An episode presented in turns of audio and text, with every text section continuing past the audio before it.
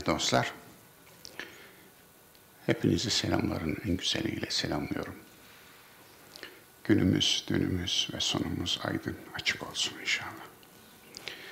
Kur'an'ın hayat yolculuğu dersinde ki bugün 45. dersimiz. Yine birlikteyiz. 29 Mayıs 2022. Dönemin son dersi. Sezon deyince sanki film gibi, dizi film gibi geliyor. Pek hoşuma gitmiyor. Ee, inşallah ömrümüz olur, nefesimiz yeterse. Yeni dönemde inşallah önümüzdeki dönem dersinde Ekim ayında ne zaman olur artık bunu kararlaştırırız. Yeniden birlikte oluruz. Bugünkü yepyeni bir burca tırmanacağız. Yeni burç. Kur'an'ın burçları var biliyorsunuz 114 tane. Her burç farklı bir açıdan bir manzara sunar bize.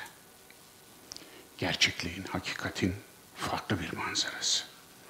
Her burç bize yepyeni flora, yepyeni bitki örtüsü, yepyeni bir doğa, yepyeni bir manzara, yepyeni bir şifalı sular, şifalı kaplıcalar, şifalı otlar, efendim hava, ufuk sunar bize. 114 burç, 114 ayrı bakış açısı. 114 ayrı pencere açar ruhumuza. O pencereden baktığınızda gördüğünüz şeyler aslında kendinizdir. Ömrünüzdür. insanlıktır. İnsanlığın nirengi noktalarıdır. Peygamberler adını verdiğimiz aslında iyi insanlar. Peygamberlik bir kategori değildir. İyi insanlardır. Ve bizden de iyi insan olmamız beklenir. Ve peygamberlerin hayatını anlattığı pasajlarda şöyle biter pasaj. Ve kâne mines salihin. O iyilerdendi. O iyi insanlardandı. Bu kadar. Sen de iyi insan ol demektir. O iyi insanlardan biriydi. Sen de iyi insan ol. Onun için peygamber kompartmanı yok ahirette. İyi insanlar var. Onun için bizden de iyi insan olmamız isteniyor. Bugün tırmanacağımız burç Felak suresi. Bir yersiz kokularla yüzleş dersi. Felak. Yersiz kokularla yüzleş. Mitomani diye bir kelime duydunuz mu? Yalan bağımlılığı demektir. Yalan hastalığı. Kelimenin türetildiği kökten de anlaşılacağı gibi mito, mitoloji, mitleştirme. Mani ise biliyorsunuz bağımlılık efendim aslında manik depresif bir psikolojik problem, hastalık. Dolayısıyla mitomani mitleştirme hastalığı, mitolojileştirme hastalığı. İnsan bu hastalığa yakalanınca eğer dindar olursa yalanı din edinir, dini yalan olur. İnsan bu hastalığa yakalanırsa eğer siyasetçi olursa yalanı siyaset edinir, siyaseti yalan olur. İnsan bu hastalığa yakalanır da tüccar olursa, esnaf olursa, tacir olursa yalanı para eder, parası yalan olur. Serveti yalan olur. Yalanı servet edinir. Yalan satar, yalan alır, yalana para verir. Onun için çok kandırılır. Çok kandırılır. Yalana para verir çünkü ve çok kandırır. İnsan bu hastalığa yakalanırsa yalana bağımlı olur. Yalan söyler. Hatta yalan söyleyemeyeceğine söz verir, yine yalan söyler. Çünkü sözünü tutamaz, tutamayacağı bir söz verir. Yani sen bu yalanı söyleme dersin, o yalanın bir versiyon yenisini söyler. Ve karşısındakilerin herkesi yalancılıkla suçlar. Çünkü kendisi öyledir. Kişi kendinden bilir işi. Onun için kendisi yalancı olunca herkesi yalan söylüyor zanneder. İnandıramazsınız çünkü kendi gibi görür. Eğer insan mitomanik bir hastalığa yakalanırsa yalan hastalığına yalansız yapamaz. Bir yalanı bastırmak için on yalan daha söyler. Onları bastırmak için bir o kadar daha söyler ve ömrü yalanlarla geçer. Yalanları yüzünden yalnızlaştığında değerinin bilinmediğini söyler. Yani ben Hint kumaşıyım der ama benim kıymetimi bilmediler. Dolayısıyla yalanı söylerken önce kendini inandırır. Kendisi inanır. Ondan sonra başkalarını inandırmaya çalışır. Başkalarını yalandır, yalanına inandıramadığı zaman da onlara kırılır, fırça atar, kızar, küser. Yani mitomani gerçekten çok derin bir problem. Onun için bugün bir tedavi suresinden konuşacağız. Felak suresi. Şöyle bir Bismillahirrahmanirrahim deyip bu burca bir tırmanalım mı? Şöyle bir seyreyleyelim mi burcumuzu? Kul e'udhu bi rabbil felak. De ki diye başlıyor yine inşa. Yani biliyorsunuz Arap dilinde cümleler aslında tüm dillerde cümleler ikiye ayrılır. Ya inşadır ya haberdir. Haber cümleleri biliyorsunuz haber taşır. Yani Ahmet geldi bir haberdir. Mehmet gitti bir haberdir. Bu bir hüküm içermez. İnşa cümleleri ise ya emirdir, ya nehidir, ya uyarıdır, ünlemdir. Anlatabiliyor muyum? Yani ya nidadır, çağırır vesaire. Yani senden bir şey yapmanı ister. Onun için bu da inşa cümlesine dönüşüyor. Bir haber cümlesi iken kul de ki kelimesiyle bambaşka bir yere taşınıyor inşa. Yani emirle başlıyor. Kime? İlk muhatap olan Nebiye, Resul'e. Sen de ki. Tabii ki hepimize. Bunu okuyan herkese. De ki. Eûzu bi rabbin nas. Bi rabbil felak. Felakın Rabbine sığınırım. Eûzu istiaze. Geleceğiz oraya. Bir Rabbil felak. Felak aslında yaran demek, yarıp çıkaran demek, yarıp içindekini ortaya çıkaran demek, potansiyelini ortaya çıkaran demek. Yokluğu yarıp varlığı ortaya çıkaran, karanlığı yarıp aydınlığı ortaya çıkaran, umutsuzluğu yarıp umudu ortaya çıkaran, geceyi yarıp gündüzü ortaya çıkaran, acıyı yarıp tatlıyı ortaya çıkaran. Dolayısıyla bunu böyle devam eder gidersiniz. Onun için yine açıklayacağız ileride. Evet, varlığı, yokluğu yarıp varlığı ortaya çıkaran, karanlığı yarıp gündüzü ortaya çıkaran, cehaleti yarıp bilgiyi ortaya çıkaran, umutsuzluğu yarıp umudu ortaya çıkaran, Rabbim ne sığın, Rabbe sığın. Min şerri ma halak. Neden sığınayım? Yarattıklarının şerrinden.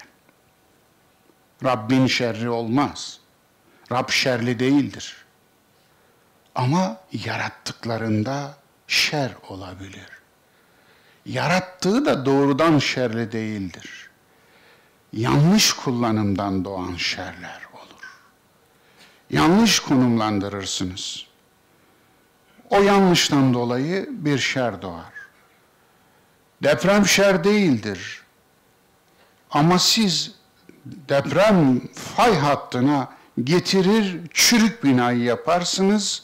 İşte o zaman o şerre dönüşür. Yoksa deprem hayırdır.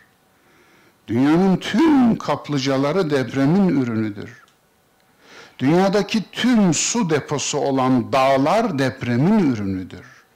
Şu sıra dağlar depremin ürünüdür, dikiş noktalarıdır. Kara parçalarının dikiş noktaları. Dünyanın tüm sıra dağları dikiş noktalarıdır. İki kara parçası birbirine vurur ve yavaş yavaş yükselir. Orada bir dikiş noktası olur. Sıra dağlar. Bizim Toroslar ve Torosların devamı ta Indus Vadisi'ne kadar.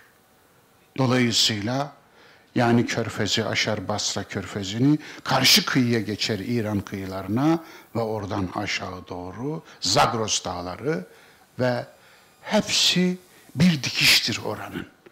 Mesela Pireneler, Fransız, efendim, İspanya arasındaki o dağ silsilesi.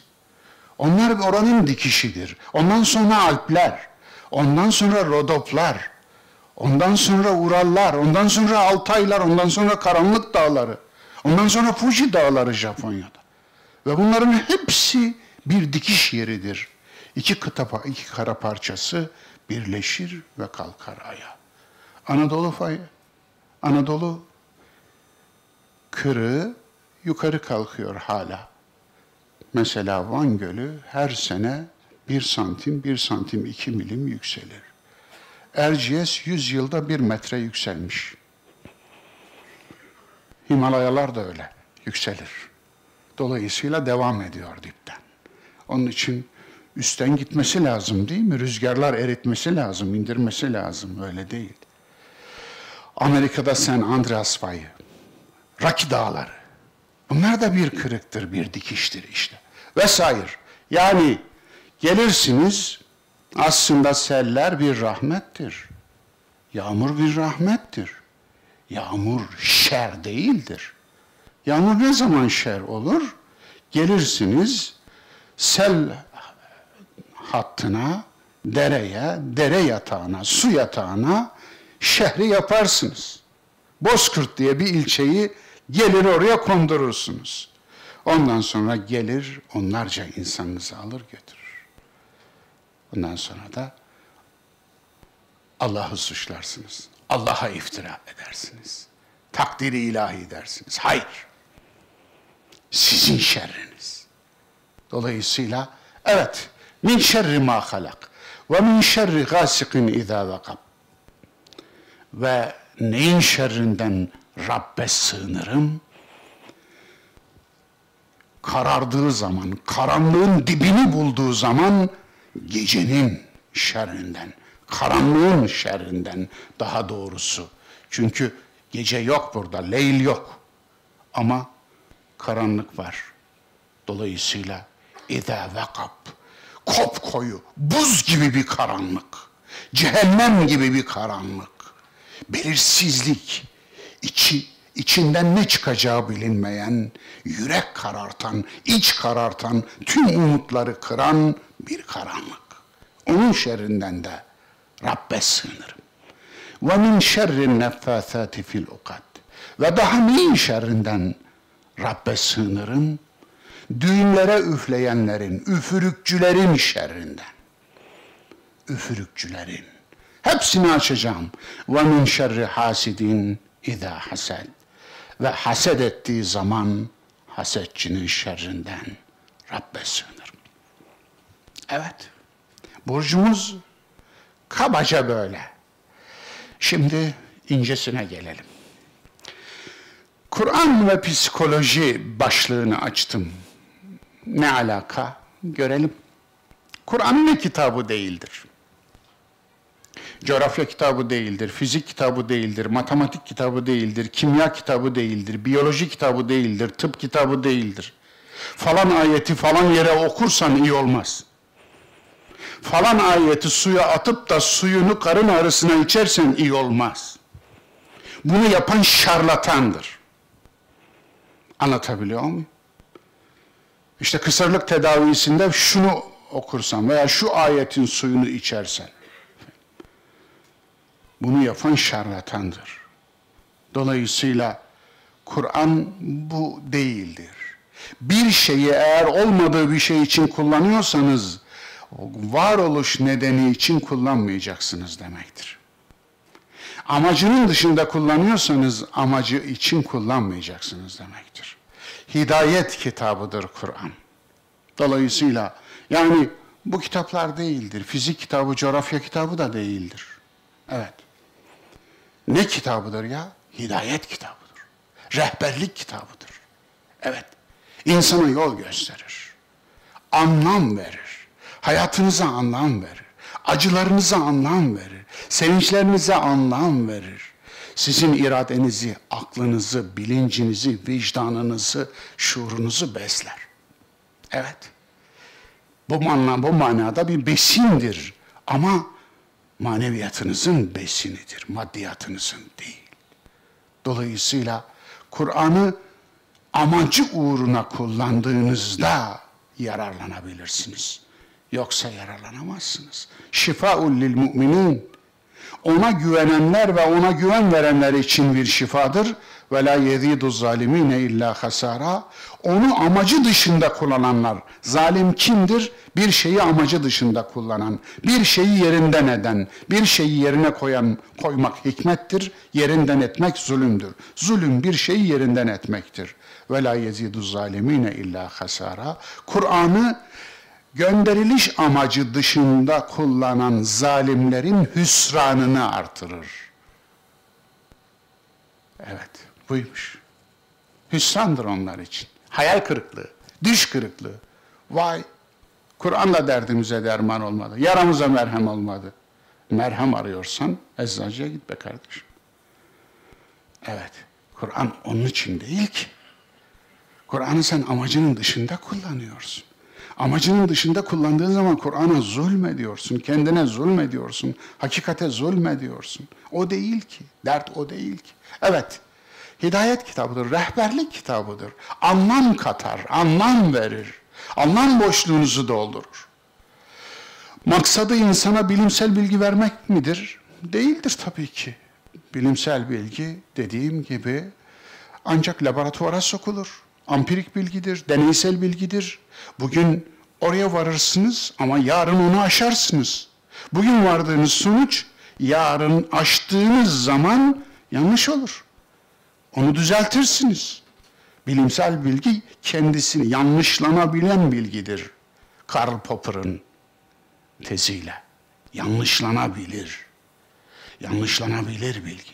Dolayısıyla bilimsel bilgi değildir bu anlamda. Yanlış yer. Yanlış yere bakarsınız. Peki değilse nedir? İşte biraz önce söyledim. Hidayet kitabıdır. Rehberlik kitabıdır. Acınıza anlam verir. Sancınıza anlam verir. Varlık sorunuza, sorularınıza cevap verir. Ben kimim? Nereden geliyorum? Nereye gidiyorum? Niçin varım? Eğer bilimlerden biriyle bağ kuracak olsaydık hangisi olurdu? Evet yine de bağ kurabiliriz bağ kurabiliriz. Ama şu bilimin kitabı demeyiz. Ama bir bilimle Kur'an'ı bağ kuracak olsaydım ben şahsen bu bilim psikoloji olurdu. Kesinlikle psikoloji olurdu. Evet. Çünkü her ayet, her sure, her pasaj insan psikolojisine hitap ediyor. İnsanın iç durumuna hitap ediyor. Bilinç dışını düzenliyor önce. Önce çevreyi düzenliyor. Bilincin çevresini. Bilincin çevresini düzenlemeden bilinci düzenleyemiyorsunuz. Bilincin çevresini yerli yerine oturtmadan bilinci yerine koyamıyorsunuz. Onun için bilinç dışı, bilinç altı tabii ki. Öncelikle bilinç altını düzenliyor. Korkularınız, kaygılarınız, öfkeleriniz, korkunuz sizi mi yönetiyor, siz korkunuzu mu? Öfkeniz sizi mi yönetiyor, siz öfkenizi mi? Şehvetiniz sizi mi yönetiyor, siz şehvetinizi mi? Alın buyurun. Korku yönetimiyle ilgili bir sure çıktı önünüze. Evet, Felak suresi. Korku yönetimi. ben hiçbir şeyden korkmam, beni korkularım yönetemez diyen var mı içinizde? Bir laboratuvara alalım. Hayır, yok böyle bir şey. Yok olmaz. Hepimizin korkuları var. Aynen. Hepimizin korkuları olmalı da zaten. Olmamalı mı? Hayır. Korkmayan tedbir almaz. Onun için deliler korkmaz. Bir de bebekler korkmaz diyeceğim ama ben şöyle altı aylık bir bebeği ipe tutturduğumda, bıraktığımda tutuyor arkadaş. Korkuyor demek ki düşmekten. Düşmeyi fark etmeye başladığında korkmaya başlıyor. Anlatabiliyor muyum? Onun için hiç aklı ermeyenler korkmaz. Diller korkmaz. Korku insana verilmiş bir imkandır aynı zamanda. Ama korkuyu yöneteceksin. Korku seni yönetmeyecek. Sevgiyi yöneteceksin. Aşkı yöneteceksin. Aşk seni yönetmeyecek. Öfke seni yönetmeyecek, sen öfkeyi yöneteceksin. Kaygı seni yönetmeyecek, sen kaygıyı yöneteceksin. Kaygı seni yönettiği zaman hasta olursun. Korku seni yönettiği zaman fobik olursun. Bu fobinin ne olduğu önemli değil. Öyle değil mi?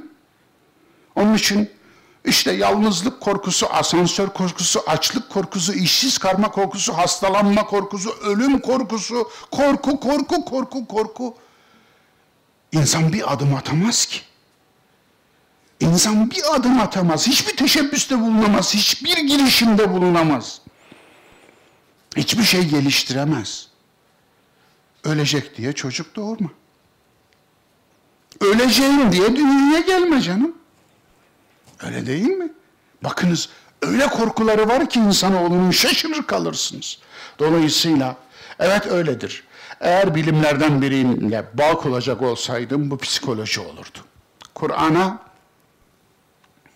en yakın psikoterapi hangisi? Hangi ekol?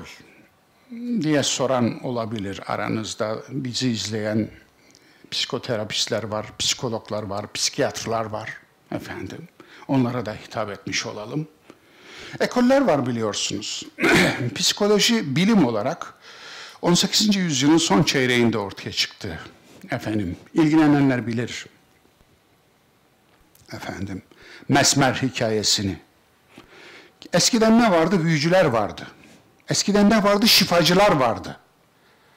Ve kâle men rak. Şifacı nerede? Ayette geçer ya. Evet. Şifacı nerede? Şifacılar vardı. Büyücüler vardı. Şamanlar vardı. Okuyup üfleyiciler vardı vesaire vesaire vesaire. Tabi giderek disiplinleşti. 18. yüzyılın sonlarında başladı bu iş. Ve ondan sonra yavaş yavaş iş bir bilim alanına dönüşmeye başladı. Önce manyetizma ile başladı. Çekim. Hatta hatta demir tozu içirmeler, mıknatıs gezdirmeler vücutta. Yani 19. yüzyılın ilk başlarında psikolojik tedaviler böyle böyle. Daha önce mesela su tedavisi, delilerin tedavisinde. Ama bazı yerlerde deliler öldürülüyordu. Deliler yakılıyordu. Önce delirtiliyor sonra yakılıyordu tabii. Dolayısıyla ondan sonra iş Freud'a geldi. Evet. Psikolojinin babası der Jung. Nietzsche'dir. Belki de doğrudur. Evet. Bir delireyim de nasıl delinir millet öğrensin mi dedi. Ne dedi? Büyük üstad.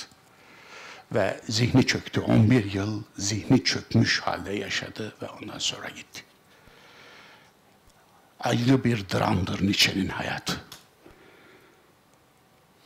Freud psikanaliz diye bir sistem kurdu. Bir yöntem. Bu kitabıdır aynı zamanda biliyorsunuz.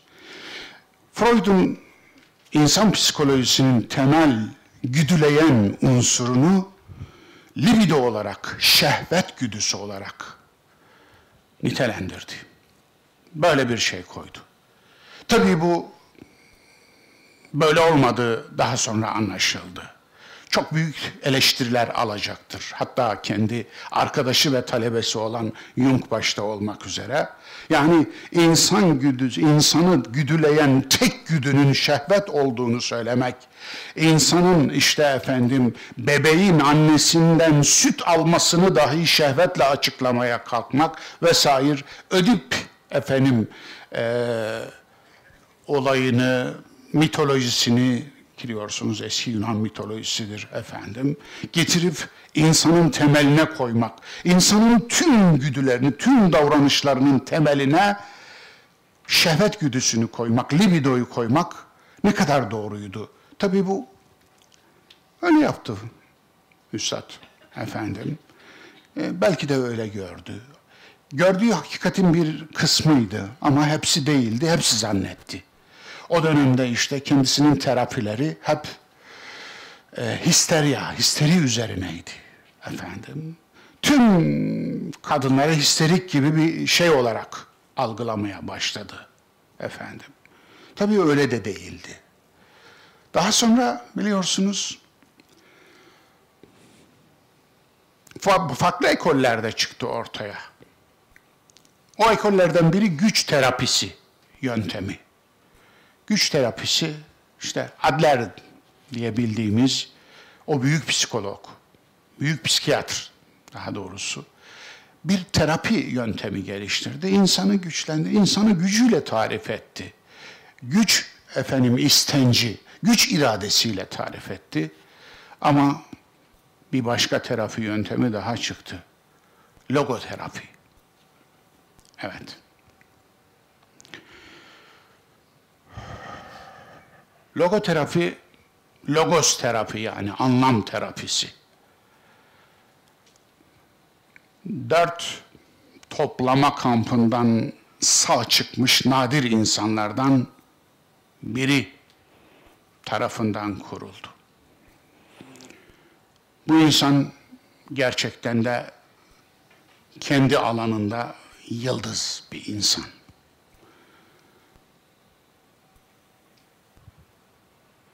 Logoterapinin özü insana anlam vermeye dayanır.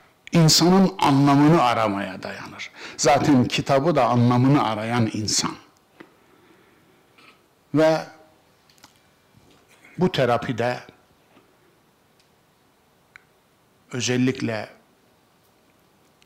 kamplarda geçirdiği yıllar içerisinde orada ölümcül hadiselere şahit olan bu büyük adam insanın anlam arayışı bittiğinde ömrünün de bittiğini gördü. Mesela şöyle bir şeye şahit oluyor. 1944 ile 45 Noel'e arasında ölüm kampında ölümlerin aşırı çoğaldığını görüyor. Arkadaşlarıyla toplanıp görüştüklerinde bunun bir sebebinin olmadığını görüyorlar. Yani gıda yokluğu mu arttı? Yok. Peki işkence mi arttı? Aynı devam ediyor. Geçmişte de öyleydi. Peki ne oldu? Hastalık mı arttı? Yok, aynı. Peki ölümler niye bu kadar arttı? Meğer önümüzdeki Noel'e biz buradan kurtulacağız diye inanmış insanlar. Fakat kurtulamayacaklarını görünce bırakıyorlar. İnsan bağışıklığıyla insan umudu arasında bir bağ var. Psikosomatik hastalık gibi bir şey. Yani bu Anadolu'da da gözü görülmüştür. Mesela askerdeki oğlunu veya gurbetteki oğlunu bekledi. Oğlu geldi, ertesi gün öldü. 80'lik bir anne, 85'lik bir anne, 90'lık bir anne. Böyle çok haberler vardır. Ben dört tane olay biliyorum etrafımda yaşanan böyle. Gurbette 20 yıldır görmediği evladını görmek için adeta ölüme direnmiştir. Gelmiştir, görmüştür ve bırakmıştır. Tamam, tamam Artık ben hazırım demiştir ve gitmiştir. Bağışıklık sistemi tutmayı bırakmıştır. Dolayısıyla buna bırakma deniyor psikolojide. Çok ilginç. Birinin bıraktığını anlardık diyor. Nasıl anlardık? Bırakan adam cebinin dibinde bir sigara saklardı diyor. O bıraktığı gün içmek için. Tüm emirleri aldırmazdı. Sırtında şaplayan kıvrı kırbaçlara aldırmazdı. Tekmelere aldırmazdı. Dünya yansa aldırmazdı diyor. Şurada yak burayı, kıprayıp şuraya geçmezdi. O sigarayı yakardı. Anlardık ki bıraktı. Ondan sonra hiçbir şey yemezdi. Hiçbir tepki vermezdi. Mutlaka ölürdü diyor. Ondan sonra. Buna bırakmak diyoruz. Bir gün bir hekim geldi diyor. Benim gibi psikiyatr, üstad. Bu işe yıllarını vermiş bir üstad. Baktım dökülmüş. Tükenmişlik sendromu yaşıyor. Ayakta zor duruyor. Ne oldu üstad dedim. Eşimi kaybettim. İki yıl oldu. Ama unuturum zannettim. Giderek daha ağırlaştı acılarım. Dayanamıyorum. Bana terapi yap demiş. Ne yapacağımı bilmiyorum. O da üstad. Peki niye? Neden ben ölmedim de o öldü? Ben ölmeliydim. Derdi bu diyor. Ben ölmeliydim. Neden o öldü? Çok çok severmiş. Ona diyor bir şey söylemek istedim. O anda aklıma bir şey geldi. Dedim ki üstad, siz eşinizden önce ölseydiniz, eşiniz de üzülür müydü? Benden çok fazla üzülürdü dedi. Niye? Benim onu sevdiğimden daha fazla o beni severdi. Üstad siz ona yardımcı olmuşsunuz dedim dedi. Siz ondan önce ölmemekle siz ona yardımcı olmuşsunuz. Acısını hafifletmişsiniz. Eğer siz ondan önce ölseydiniz, düşünsenize çekeceği acı. O anda diyor, ayağa kalktı. O ölü gibi adam doğruldu, canlandı. O yere düşmüş yüzü kalktı, tekrar tebessüm etti. Elimi tuttu, sıktı. Hiçbir şey demeden gülerek gitti. Benim yaptığım bir tek şey olmuştu, anlam vermek. Bir anlam verdim. Bir anlam. Evet. Sığınma, istiaze terapisi. Terapi dedim de şimdi birileri çıkar, bir şarlatan, istiaze terapisi diye bir şey başlatır program. Ondan sonra gelsin paralar, gelsin paralar. Yani bundan da korkmuyor değilim. Onun için bu korkumu da paylaşmış olayım sizinle. Aman bu tip şarlatanlıklara izin vermeyin, müşteri olmayın lütfen. Kul a'udhu bi rabbil felak. Evet, istiaze nedir? İstiade, euzu besmele, euzu billahi mineşşeytanirracim cümlesinde ibadesini bulur. Taşlanmış şeytanın şerrinden sana sığınırım. Evet. Yani sığınmak. Euzu billahi mineşşeytanirracim. Allah'a sığınırım taşlanmış, kovulmuş, matrut, melun şeytanın şerrinden. Aslında bu istiaze biliyorsunuz bir iç telkindir. İç telkin. Dolayısıyla insanın kendini güvende hissetme ihtiyacıdır. İnsan kendini güvende hissetmek ister. Güvenlik ihtiyacı en temel ihtiyaçlardan biridir. Dolayısıyla iman güvendir diyorum. Güven imandır. Ahlaki anlamı güvendir. İman güvendir. Dolayısıyla insan kendini güvenme, güvende hissetmek ihtiyacı duyar. Onun içinde güvenlik ihtiyacı bir numaradadır insanda. Birçok davranışı insanın güvenlik ihtiyacından kaynaklanır. Muavvizetan, Felak ve Nas surelerinin ismidir. Muavvizetan. Yani kendileriyle sığınılan Felak ve Nas sureleri. Öz telkin ya da iç motivasyon anlamına gelir.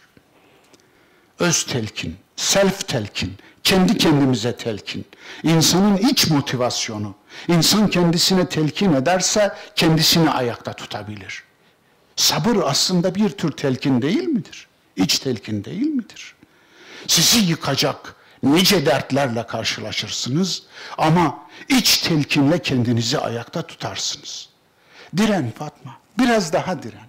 Biraz daha sabret. Biraz daha sabret. O biraz daha var ya, o biraz daha kim bilir belki de on adım kalmıştır. Aynen öyle. Şimdi düşünün bir acı yaşıyorsunuz veyahut da tam her şeyinizin bittiğini düşünüyorsunuz ama aslında siz bilmiyorsunuz ki eğer 10 gün daha sabretseniz veya 20 adım daha atsanız yokuşun zirvesini aşacaksınız. Ama bilmiyorsunuz, onu bilmiyorsunuz. Dolayısıyla onu aşmak veya aşmamak. Şimdi koy verdiğiniz yerde kaybedeceksiniz. Koy verdiğiniz yerde. O biraz daha var ya, biraz daha diren, biraz daha yürü. Onun için bilmemek belki burada çok işimize yarıyor.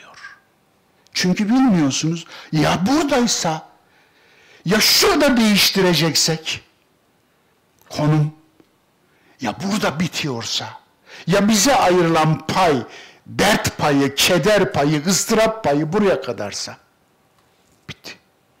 Dolayısıyla bilmiyorsunuz o zaman devam. Bir gün bitecek. Onun için o biraz daha çok önemli. Şeytana varlık kazandırıp güç aktaranlar. Evet, böyle bir kesim var biliyor musunuz? Tarih boyunca var. Şeytan dersini işlemiştik hatırlar mısınız 24. derste? Şeytan bağımsız bir varlık değildir. Bunu böyle gösteren ruhban sınıfı şeytanın kendisidir. Şeytan onlardır. Ne demiştim? Kur'an'da 88 yerde gelir şeytan. 60 yerde bizatihi Mekke ve Medine'deki yürüyen insanlar gösterilir. Mekke'de şeytan bellidir. Evet, bellidir. Onun için yani Ebu Cehil şeytan olarak bahseden ayetler vardır. Ümeyye bin Halef şeytan olarak bahseden ayetler vardır. Ebu Leheb şeytan olarak bahseden ayetler vardır. Velid bin Mughire özellikle şeytan olarak bahseden ayetler var.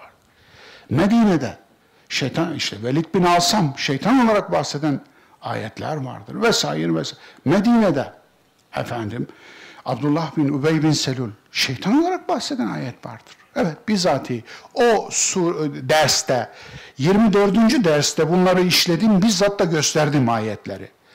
Peki 60'tan sonrası neden bahseder? Güdüler ve dürtüler.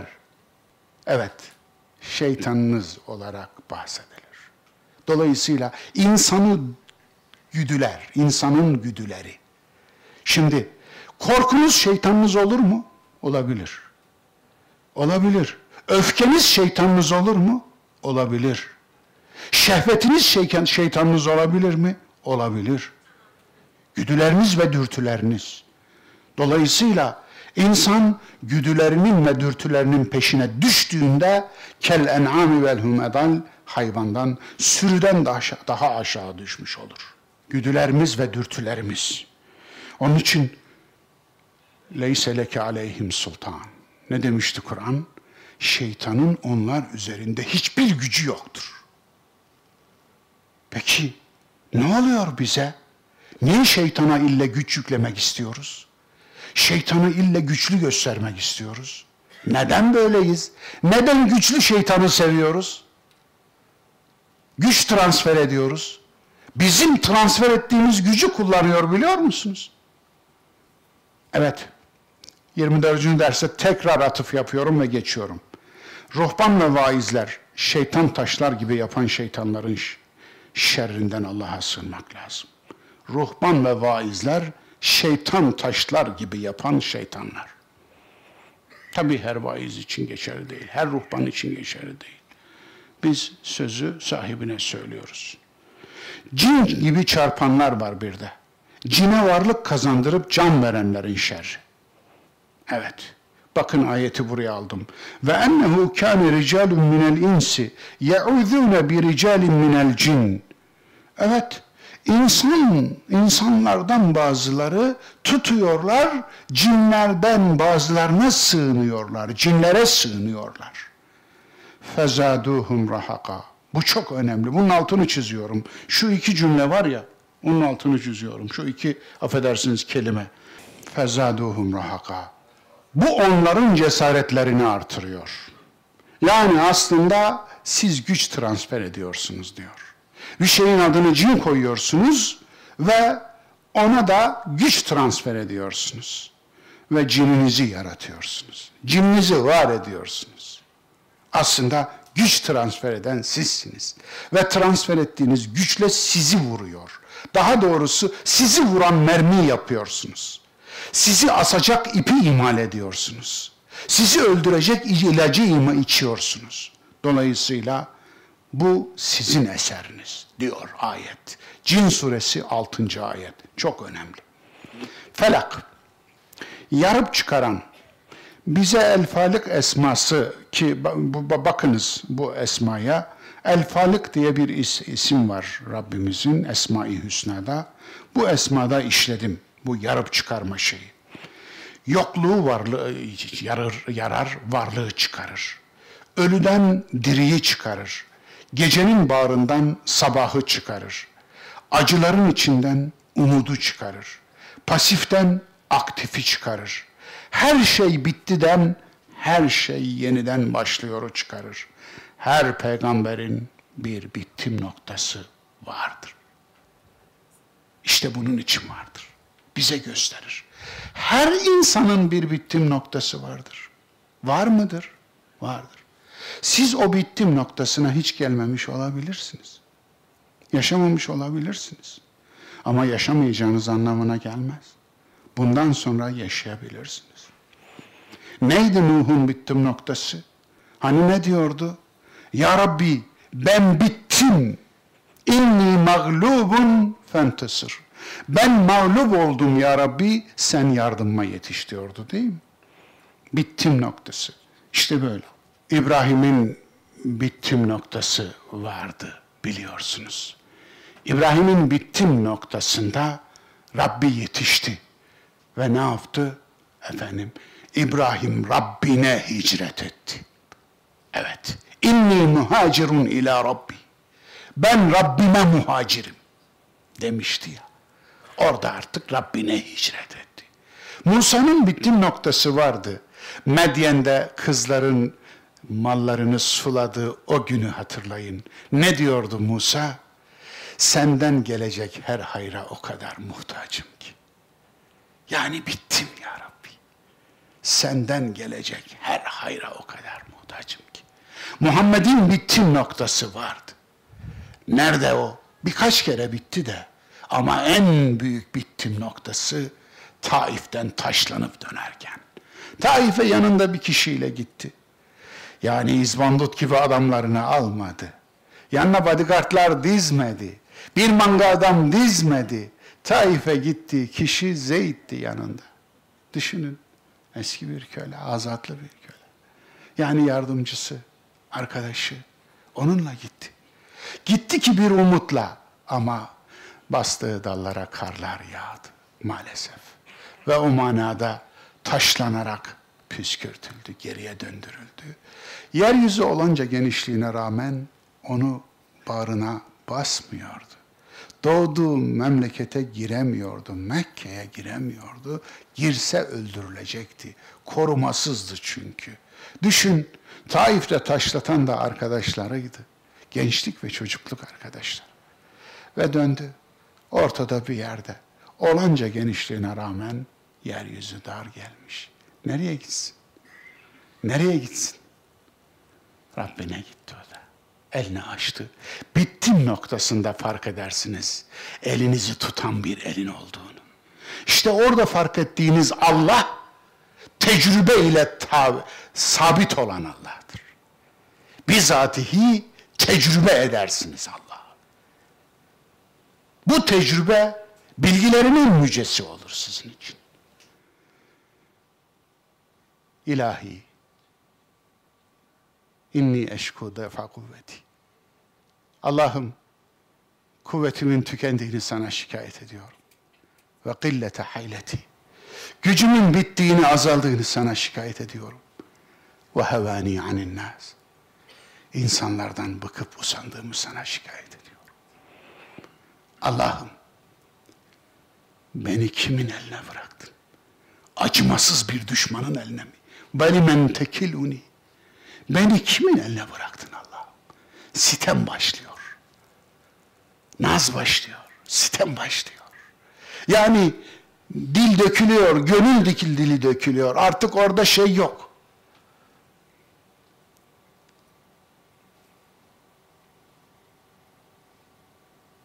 Ama arkasından, sitemin hemen arkasından geri kendine geliyor.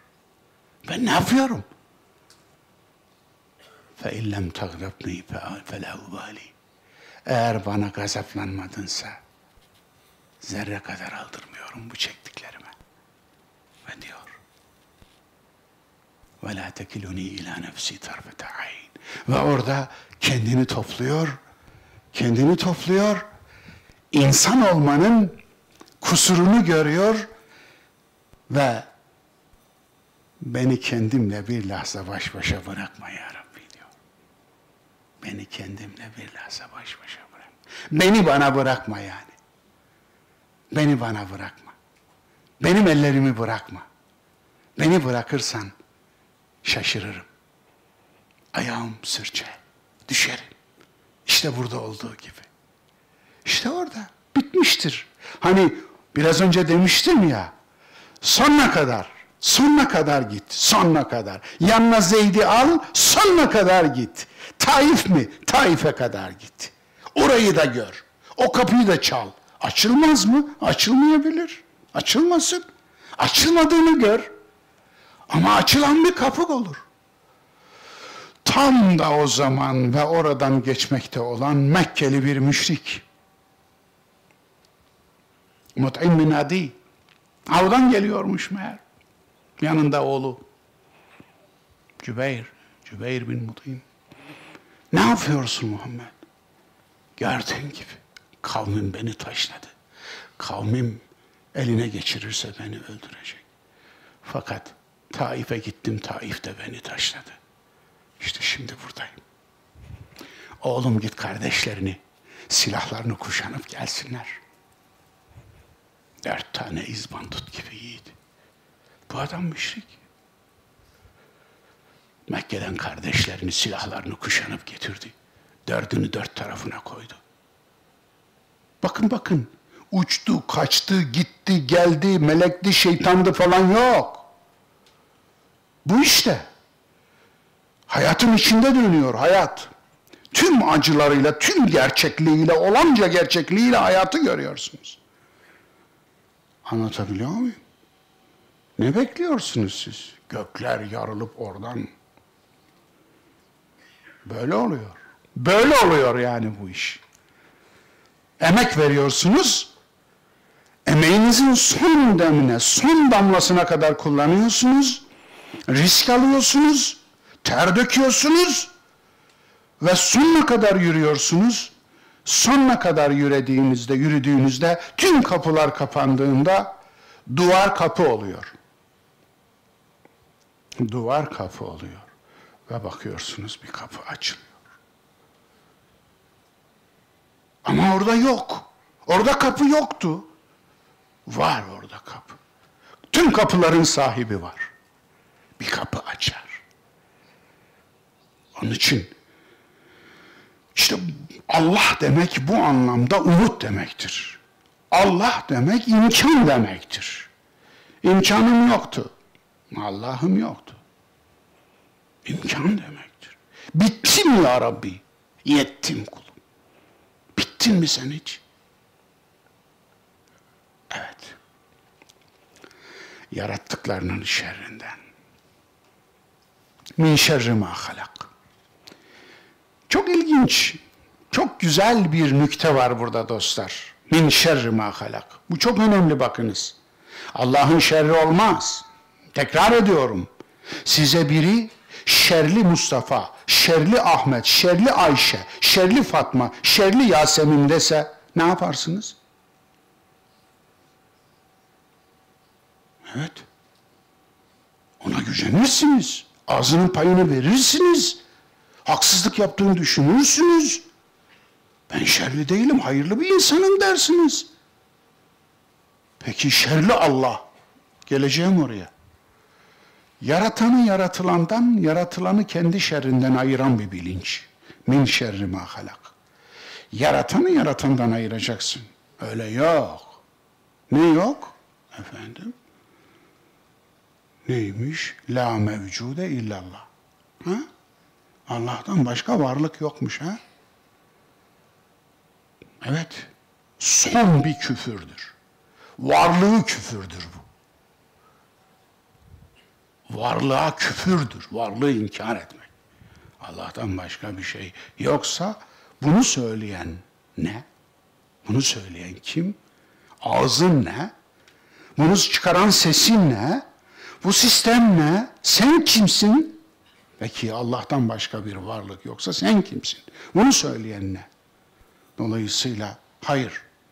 Allah yarattı bizi. Bir Halik var, yaratan, bir de mahluk var yaratılan. Bu çok temel bir husustur. Bu çok temel bir husustur. Onun için La ilahe illallah'tır bizim tevhidimiz. La mevcude illallah değil. Evet Allah'tan başka mevcut yok, varlık yok. Yok böyle bir şey. Evet. Allah'ı inkar etmek kadar berbat bir küfürdür bu. Evet. Yaratanı yaratılandan ayıracaksınız. Halik, mahluk. Yaratanla yaratılan. Ondan sonra bir şeyi daha ayıracaksınız. Yaratılanı yaratılanın şerrinden ayıracaksınız. Evet. Min şerri ma halak. Yarattıklarının şerrinden. Evet. Yaratılanın şerri var, hayrı var. Onu da ondan ayıracaksınız. Allah'a şerli bir ilah olduğunu söyleyen uydurma amentüyü hatırlıyor musunuz? Hı? Hepinizi ezberlettiler değil mi? Amentü billahi ve melaiketihi ve kütübihi ve rusulihi ve yevmil ahir ve bil kaderi onu da koymuşlar oraya bakınız. Bakara 177 orada dururken koymuşlar. Nisa 136 orada dururken koymuşlar. Utanmadan koymuşlar.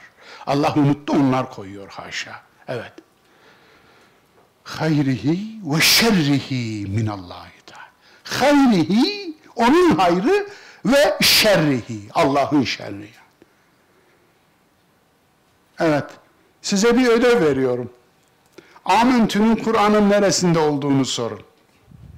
İmamlara sorun, imamlara. Onu sorun. Bazıları Kur'an'da arayacaklardır. Hatta bazı müftüler arayacaktır, onu söyleyeyim. Evet, evet öyledir. Çok ilginçtir. Bu memleket çok ilginçtir. Çinliler birine beddua edecekleri zaman Allah seni, Tanrı seni bir ilginçlikler içinde yaratsın, yaşatsın derlermiş. Efendim. Yani biri bize böyle beddua etmiş olsa gerektir. Evet. Yani çok ilginç. Evet. Bu, bu, bunu unutmayın, etrafınıza sorun. Şu amentü neredeydi, Kur'an'ın neresindeydi bana bir göstersene deyin. Evet. Şerli amentü diyorum ben buna. İki mecusi ilahını birleştirip Allah der. Ahuramazda ehlimen. Evet. Bu oradan gelme. Bu bize amentü diye öğretilen amentü iman ettim demektir. Arapça amentü, Türkçe iman ettim demektir. E iman neye iman ediyorsun? Yani Kur'an senin imanına yetmedi mi? Nereden buldunuz bunu? Evet buradan buldular. Mecusilerden buldular. Mecusiler iki ilaha inanır. Ahuramazda iyilik ilahı, ehrimen kötülük ilahı. İki ilah. Ahuramazda ehrimen. Buna dualizm diyoruz, ikicilik diyoruz. Yani Hristiyanlarda üç teslis var biliyorsunuz, Trinity. Mecusilerde iki ilah var. İyilik ilahı, kötülük ilahı. Şeytan kötülük ilahı olarak inanılır. Şeytan kötülük ilahıdır. Onun için Bazı inanç sistemlerinde mesela şeytana meleki tavus denilir. Melek kisvesi giydirilir ve onun şerrinden korunmak için, onun şerrinden sakınmak için ona tazim edilir, saygı gösterilir. Niye? Saygı gösterelim, tazim edelim de bize dokunmasın. Böyle inanç sistemleri vardır. Dolayısıyla şerli amenti işte bu inanç sistemlerinden doğmuştur. İki ilah teorisi. İyilik ilahı, kötülük ilahı. Bu ikisini bir ilahta birleştirmişlerdir ve Müslümanlara yedirmişlerdir. Bu şerli amenti oradan gelir. Şerli adam desen tepesi atacak olanlar Allah'a şerli Allah diyor. Evet. Bir ismi de hayır olan Allah nasıl oldu da hayır ve şer o ilahı oldu? Kur'an'da hayır 20 yerde Allah için gelir. 20 yerde Allah için gelir. Hayır Allah'ın ismidir biliyor musunuz? Esma-i Hüsna'mda hayır ismini açıp bir daha lütfen okur musunuz? Şeye gerek yok. İnternetten de ulaşabilirsiniz hayır ismini. Bir okur musunuz? Orada Kur'an'da içinde şer geçen tüm ayetleri tek tek tahlil ettim. 30 ayette, 30 yerde şer geçer. 30 ayetin 30'unu da tek tek tek tek tahlil ettim. Hiçbiri Allah'a isnat edilmez, Allah'a nispet edilmez. Hiçbiri Allah'a izafe edilmez. Şer Allah'a izafe edilmez. Şer 30 yerde gelir Kur'an'da hiçbirinde Allah'a isnat edilmez, izafe edilmez. Allah'la ilişkilendirilmez. Evet. Şerli amenti uyduranlar Kur'an'a itibar etmediler. Evet Kur'an'a itibar. Onlar dinlerini Kur'an'dan almadılar. Onların dinlerinin Kur'an'la alakası yok. Mecusilerden amentülerini aldılar. Peki tamam da bari kendi dininizde samimi olun değil mi? Uydurmuş dininizde samimi olun. Paralel Kur'an kütübü sittenin dördünde geçen hadise niye itibar etmediniz? Ne diyor orada? Ve şerru leyse ileyk. Şer senden değildir. Ya Allah aşkına Müslim'de var, Tirmizi'de var, Ebu Davud'da var. Bunlara itibar edeydiniz. Kendi amentünüze itibar edin bari. Yani kendi paralel Kur'an'ınıza itibar edin. Kütüb-ü Sitte'nin paralel Kur'an saydığınız Kütüb-ü Sitte'nin dört kitabında bu hadis var. Niye buna itibar etmediniz? Çünkü ciddiyetsizsiniz, tutarsızsınız. Tutarsızlık ahlaksızlıktır. Şer nedir? Şerrin göreceliği. Evet şer nedir? Şer aslında hoşumuza gitmeyen, yıkıcı, kötülüktür. Kötülüğün her türü şerdir. Peki şer mutlak mıdır? Hayır değildir. Görecedir. Parça bütün ilişkisi düşünün. Biraz önce söylemiştim girişte değil mi? Burada da söyleyeyim. Bizim şer dediğimiz şey, şer, hayır dediğimiz hayır olmaz ki. Biz hayıra şer diyebiliyoruz, şerre hayır diyebiliyoruz. Öyle değil mi? Ben bir zamanlar ya Rabbi derdim gençliğimde İslamcıyken, siyasal İslamcıyken. Ya Rabbi derdim halifemiz olsun, dünyayı da halifemiz yönetsin. Şimdi tövbe ağzımdan yer alsın diyorum. Yani şey, dünyayı şeye mi boğacaktık boğazına kadar? Bakın, çoğunuz öyle değil misiniz? 20 yaşındaki efendim düşünün ya, İlhami Bey, 20 yaşındaki İlhami'yi görsen selam vermezsin herhalde. Vermem diyor. İlham Bey 77 yaşında, Allah ömürler versin, abimiz, büyüğümüz, efendim, vermem diyor. Ben de herhalde 20 yaşındaki Mustafa'yı görsem selam vermem yani. Şimdi hepimiz birçoğumuz öyle değil miyiz? Değişiyoruz bakınız. Dün istediğimizi verseydi belamızı verirdi. E, bazılarımız işte e, birini sevdik. Öyle değil mi? Ya o sevdiğimizle efendim ya o olmazsa ölürüm dediğimizle evlenseydik belki o zaman ölürdük. Yani bakınız bazılarımız öyle çok istedi ki bazı şeyleri şimdi dönüp düşündüğümüzde ya deli miymişim diyoruz. Öyle değil mi? Onun için şer bütünü bütünü görmüyoruz biz parçayı görüyoruz bütünü gören Allah. Onun için şer ve hayır mutlak anlamda Allah'ın hayır dediğidir. Şer dediğidir. Evet. Ve asa en tekrahu şeyen ve huve hayrun lekum. Evet. Siz ve asa en tekrahu bir şeyden tiksinirsiniz, kötü görürsünüz. Onun, ola ki onda hayır olur. Ve asa en tuhibbu şeyen ve huve lekum. Tersi de olabilir. Siz bir şey hoşunuza gider, beğenirsiniz ama özünde o şerli olabilir. Olmuyor mu? Bilmiyoruz ki. İşin arka planını bilmiyoruz. Bütününü görmüyoruz. İnsansa zihninin dibini görmüyoruz. Bir ilişki geliştiriyoruz. Bir ortaklık kuracağız mesela efendim. Zannediyoruz ki bu ortaklık iyi. Bu da insanların güzeli efendim. Ortaklık bozuluyor. 10 sene sonra o adamın efendim bilincinin altı ortaya çıkıyor. Allah korumuş diyoruz değil mi? Allah korumuş. Bilmiyoruz ki.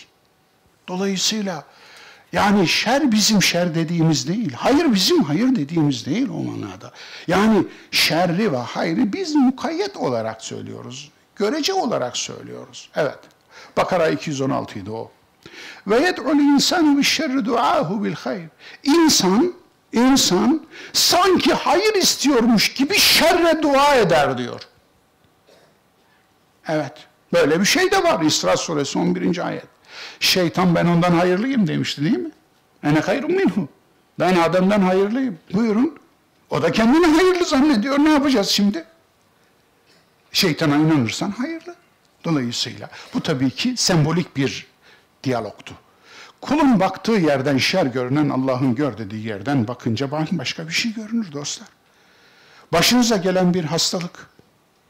Düşünün. Bu hastalığı biz şer olarak görüyoruz. Ama bazen şer olarak gördüğümüz o hastalık sayesinde öyle şeylere kavuşuyoruz ki kendimizle buluşuyoruz mesela. Kendimizi kaybetmişiz, kendimizle buluşuyoruz. Buyurun şer mi hayır mı? Kim söyleyecek şimdi bunu? Yani sağlığınızı geçici olarak kaybettiniz ama ebedi mutluluğun yolunu buldunuz. Şimdi şer mi hayır mı söyler misiniz? Şer mi hayır mı? Servetinizi geçici olarak kaybettiniz, huzurunuzu buldunuz. Ama bazen de serveti bulup huzuru veriyorsunuz. Öyle değil mi? Yani huzuru satıp servet almak nasıl bir şey? Bazen de böyle oluyor. Onun için şer mi hayır mı? Tekrar düşünmek lazım. Şer eşyanın tabiatından mı kaynaklanır? Değildir. Eşya özünden ötürdür. Yaratılış amacı iyidir, onun kötüye kullanımı şer üretir. Evet, deprem şer değildir demiştim. Fay hattına çürük yapı yapmak şerdir. Şer şer değildir. Sel yatağına şehir yapmak şerdir. Ölüm şer değildir dostlar. Cinayet şerdir. Ölüm şer değildir. Bir soru sorayım size. Bakteriler ölmeseydi, bakteri bakteri, en en mini mini, en mini mini, canlılığın en mini mini birimi, bakteri. Videoyu daha dün izledim. Bilimsel bir sitede. Bakteriler ölmeseydi ne olurdu biliyor musunuz? 40 saat içinde boyumuza kadar bakterinin içine batardık. Bakar mısınız? Yani ölmesin, ölüm şerdir diyen var mı aranızda? Yeryüzündeki ilk insandan veya ilk canlıdan bugüne kadar ölen canlıların hiçbiri çürümemiş olsa, toprağa geri dönmemiş olsa öyle bir yerde yaşamak ister miydiniz? Tövbe! Değil mi? Organik atıklar dönüşmüyor mesela. Düşünebiliyor musunuz? Organik atıkların hiçbiri dönüşmüyor. Bakteriler parçalamıyor. Geri toprağa iade etmiyor onları. Böyle bir dünyada yaşanır mıydı? Pisliğin ortasında yaşanır mı ya? Tabiat kendisini temizliyor. Bu ne muhteşem bir şey. Kim diyecek şimdi buna şer diye? Servet şer değildir. Hakkın olmayanı almak şerdir. Servet şer değildir. Niye öyle olsun? Fakirlik adam olsa öldürürdüm diyor Ömer bin Hattab ikinci halife. Evet, fakirlik adam olsa öldürürdüm. Haklı. Gerçekten de. Fakirlik imrenilecek bir şey değil ki. Acı çekmek şer değildir. Başkasına acı çektirmek şerdir. Evet. Çektiğiniz acı bir ömür damıttığınız tatlının sebebi olabilir. Dolayısıyla o acının size kazandırdığı bilgeliği hiçbir okulda kazanamayabilirsiniz. Öyle değil mi? Hayatta kalmak acıdan anlam bulmaktır. Acılarımız hocalarımız olur mu? Olabilir. Bu bize bağlı. Acılarımız, hocalarımız olunca acılarımız acı olmaktan çıkar. Kazanmak şer değildir. Haksız kazanç şerdir. Kazanmak hayırdır ya. Ama haksız kazanç şerdir bakınız. Atomun varlığı şer değildir dostlar. Atomun varlığı olmasa sen olmayız, ben olmam, hiçbir şey olmaz. Varlık olmaz, maddi alem olmaz, evren olmaz. Dünyamız olmaz bu cennet gibi dünyamız. Peki ne şer? Atom bombasıyla masuminler insanları katletmek şerdir. Ama atomdan bir şer çıkarabiliyor insanoğlu bakınız. Ha. O zaman kötüye kullanım. Kötüye kullanım. Teodise'ye geldik dayandık. Çok önemli bir mevzu. Torunlarınızın ve çocuklarınızın en çok uğraştığı mevzu bu. En çok. Ve sizi bunalttığı. Bunaltmadılarsa da bunaltacaklar. Müjdeleyim size. Evet. Bu dersi iyi dinleyin. Teodise ne demek? Kötülüğün varlığı. Kötülük problemi. Kötülük problemi. Kötülük niye var? Niye var ya? Eğer varlığı Allah yarattıysa, Allah da iyi ise kötülük niye var? Bu probleme teodise derler. Allah iyidir diyorsunuz. Her şeyi Allah yarattı diyorsunuz. Kötülüğü niye yarattı arkadaş?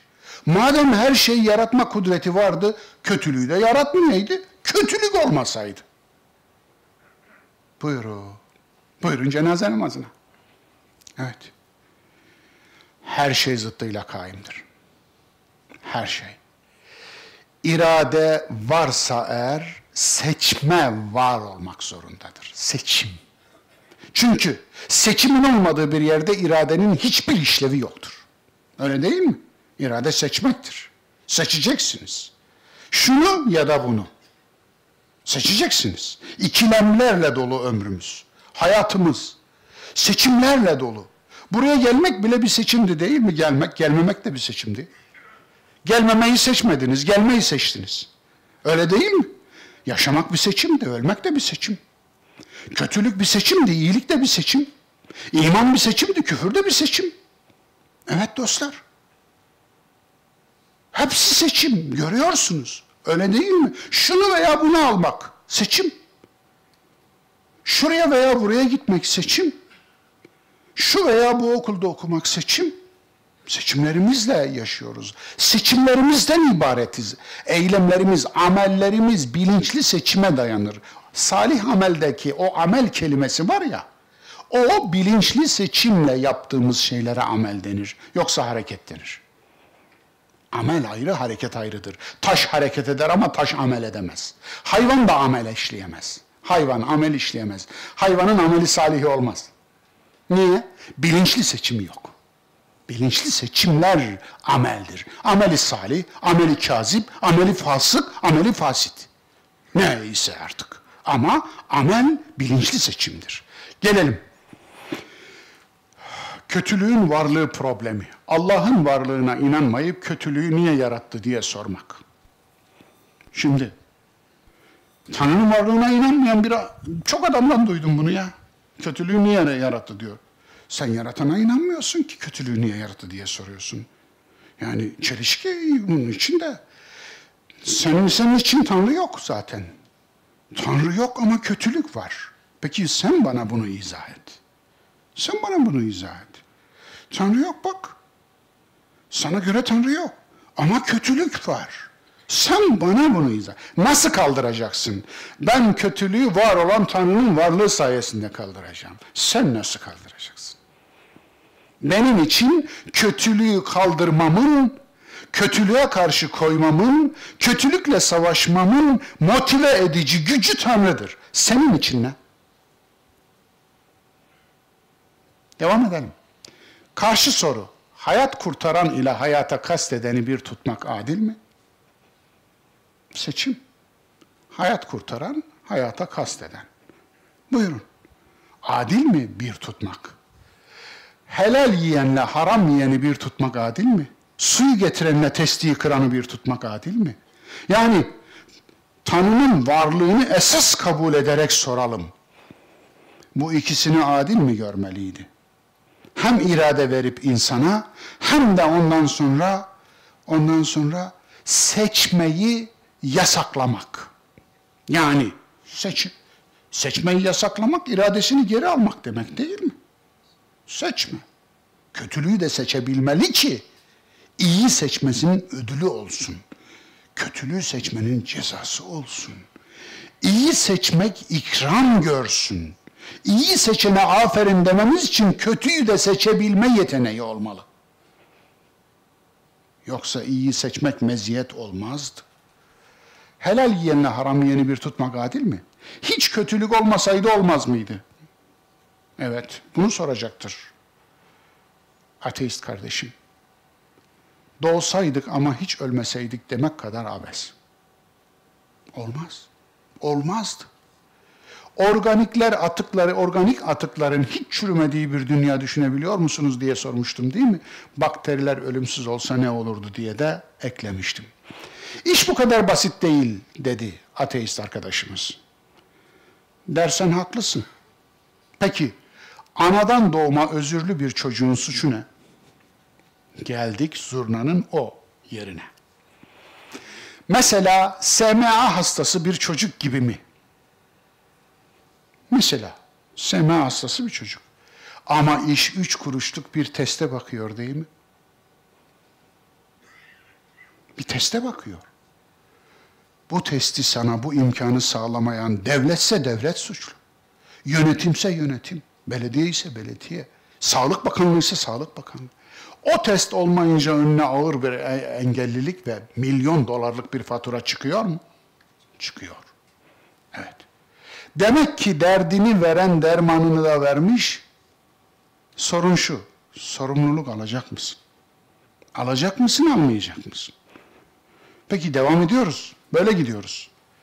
Birkaç soru daha. Hadi bakalım. Dükkan senin. Acı, zulüm, ölüm niçin var? Bebekler niçin açlık, kıtlık, savaş, salgın vesaire yüzünden ölüyor? Allah niçin canilerin, masumları öldürmesine göz yumuyor? Acıya, hastalığa, savaşa, katliama, soykırıma, felakete niçin izin veriyor? Tanrı bunca acı varken neden susup oturuyor? Neden harekete geçmiyor? Niçin bebeleri öksüz yetim bırakıyor? Sayın gitsin, bin tane sayabilirim. Faturayı Tanrı'ya kesince rahatlayacak mısın? Yani senin canın sağ olsun alalım Tanrı'yı diyemiyoruz. Kaldır buradan, kaldır buradan, kaldır Tanrı'yı. Diyemiyoruz bak. Niye diyemiyoruz? Tanrı yok dedin hangisi çözüldü? Sorun çözüyor muyuz önce onu? Yani Tanrı yok dedin hangi sorunu çözdük? Yani bununla bir sorun çözdüğümüzü söyle. Bana bu sorunu nasıl çözdüğümüzü söyle. Hiçbirini çözem. Hatta çözümsüzlüğe mahkum ettin. Çözülecek sorunları da insanı tanrısız bıraktın. İnsan bunu nasıl kaldırır? Bu kadar acıya nasıl dayanır? Yani insanın son sınavını elinden aldın, son sınavını. Peki ya şöyle derse cevabın ne olur? Ben size bilinç, akıl, irade, vicdan, dayalı döşeli cennet gibi bir dünya verdim. Siz cehenneme çevirdiniz. Suçlu ben miyim? Aptallık yaptınız. Suçlu ben miyim? Vicdansızlık yaptınız. Bir de beni mi suçluyorsunuz? Aç gözlülük yaptınız. Bir de beni mi suçluyorsunuz? Gaddarlık yaptınız. Bir de beni mi suçluyorsunuz? Birbirinizin cenneti olmak varken cehennemi oldunuz. Birbirinizi yediniz. Şimdi faturayı bana mı kesiyorsunuz? Kibriniz, bencilliğiniz, narsizminiz, sadizminiz, ahlaksızlığınız başınıza bela oldu. Dönüp de faturayı benim ödememi mi istiyorsunuz? Cevabım hazır. Beni yaratmanı ben mi istedim? Yani ateist arkadaş diyor bunu. Cevabım hazır diyor. Tanrı'nın bu sorularına. Beni yaratmanı ben mi istedim? İyi de Tanrı cevap versin. Bunu demen için önce yaratılmış olman gerekir. Akıl, irade, düşünce, dil sahibi olman gerekir. Bak itirazını dahi bana borçlusun. Yani beni yaratmanı ben mi istedim demen için birçok şeye sahip olman gerekir. Bunu bile bana borçlusun. Hadi sıkıysa verdiklerimi kullanmadan itiraz etmeyi denesene. Bana itiraz et. Tanrı'na itiraz et. Yaratana itiraz et. Ama benim verdiklerimi kullanmadan dene bunu.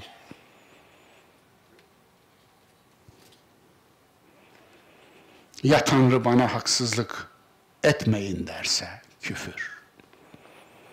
Ben susmadım. Hepinizin vicdanından konuştum ama örttünüz. Küfür dedim işte buna küfür. Küfür neydi? Vicdanınızı örttünüz. Ben susmadım aslında, vicdanınızdan konuştum. Kötülük her yaptığınızda vicdanı kötülük yapan insanın vicdanı seslenir. Ama ne yapar o? Vicdanını küfür perdesiyle örter. Küfür budur işte. Ben eli kolu bağlı durmadım. Yaratıcınız olarak ben eli kolu bağlı durmadım. Mesaj verdim, sorumlu davrandım. Takvalı olun dedim. Yani sorumluluk sahibi olun dedim. Ben kayıtsız kalmadım yaratıcınız olarak. Aklını kullanmayanı ısrarla uyardım. Aklınızı kullanmaz mısınız dedim. Aklını kullanmayan canlıların en şerlisidir dedim. Aklını kullanmayanı Allah kendi bir pisliğine mahkum eder dedim. Siz bunları bile hiç ırgalamadınız. Hiç aldırmadınız. Ben seyirci olmadım. Sizi güdülerinizi yönetecek iradeyle donattım. Tamam güdüler verdim. Çünkü güdüler de lazımdı. Şehvet vermeseydim nasıl üreyecektiniz? Öfke vermeseydim nasıl korunacaktınız? Nasıl tedbir alacaktınız? Korku vermeseydim nasıl sakınacaktınız tehlikelere karşı? Bunları sizin için verdim ama siz bunları bile bana karşı kullanmaya kalkıyorsunuz.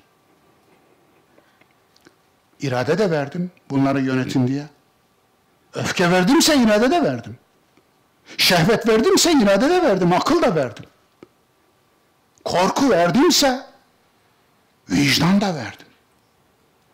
Peki niye korkuyu gösterip de vicdanı göstermiyorsun?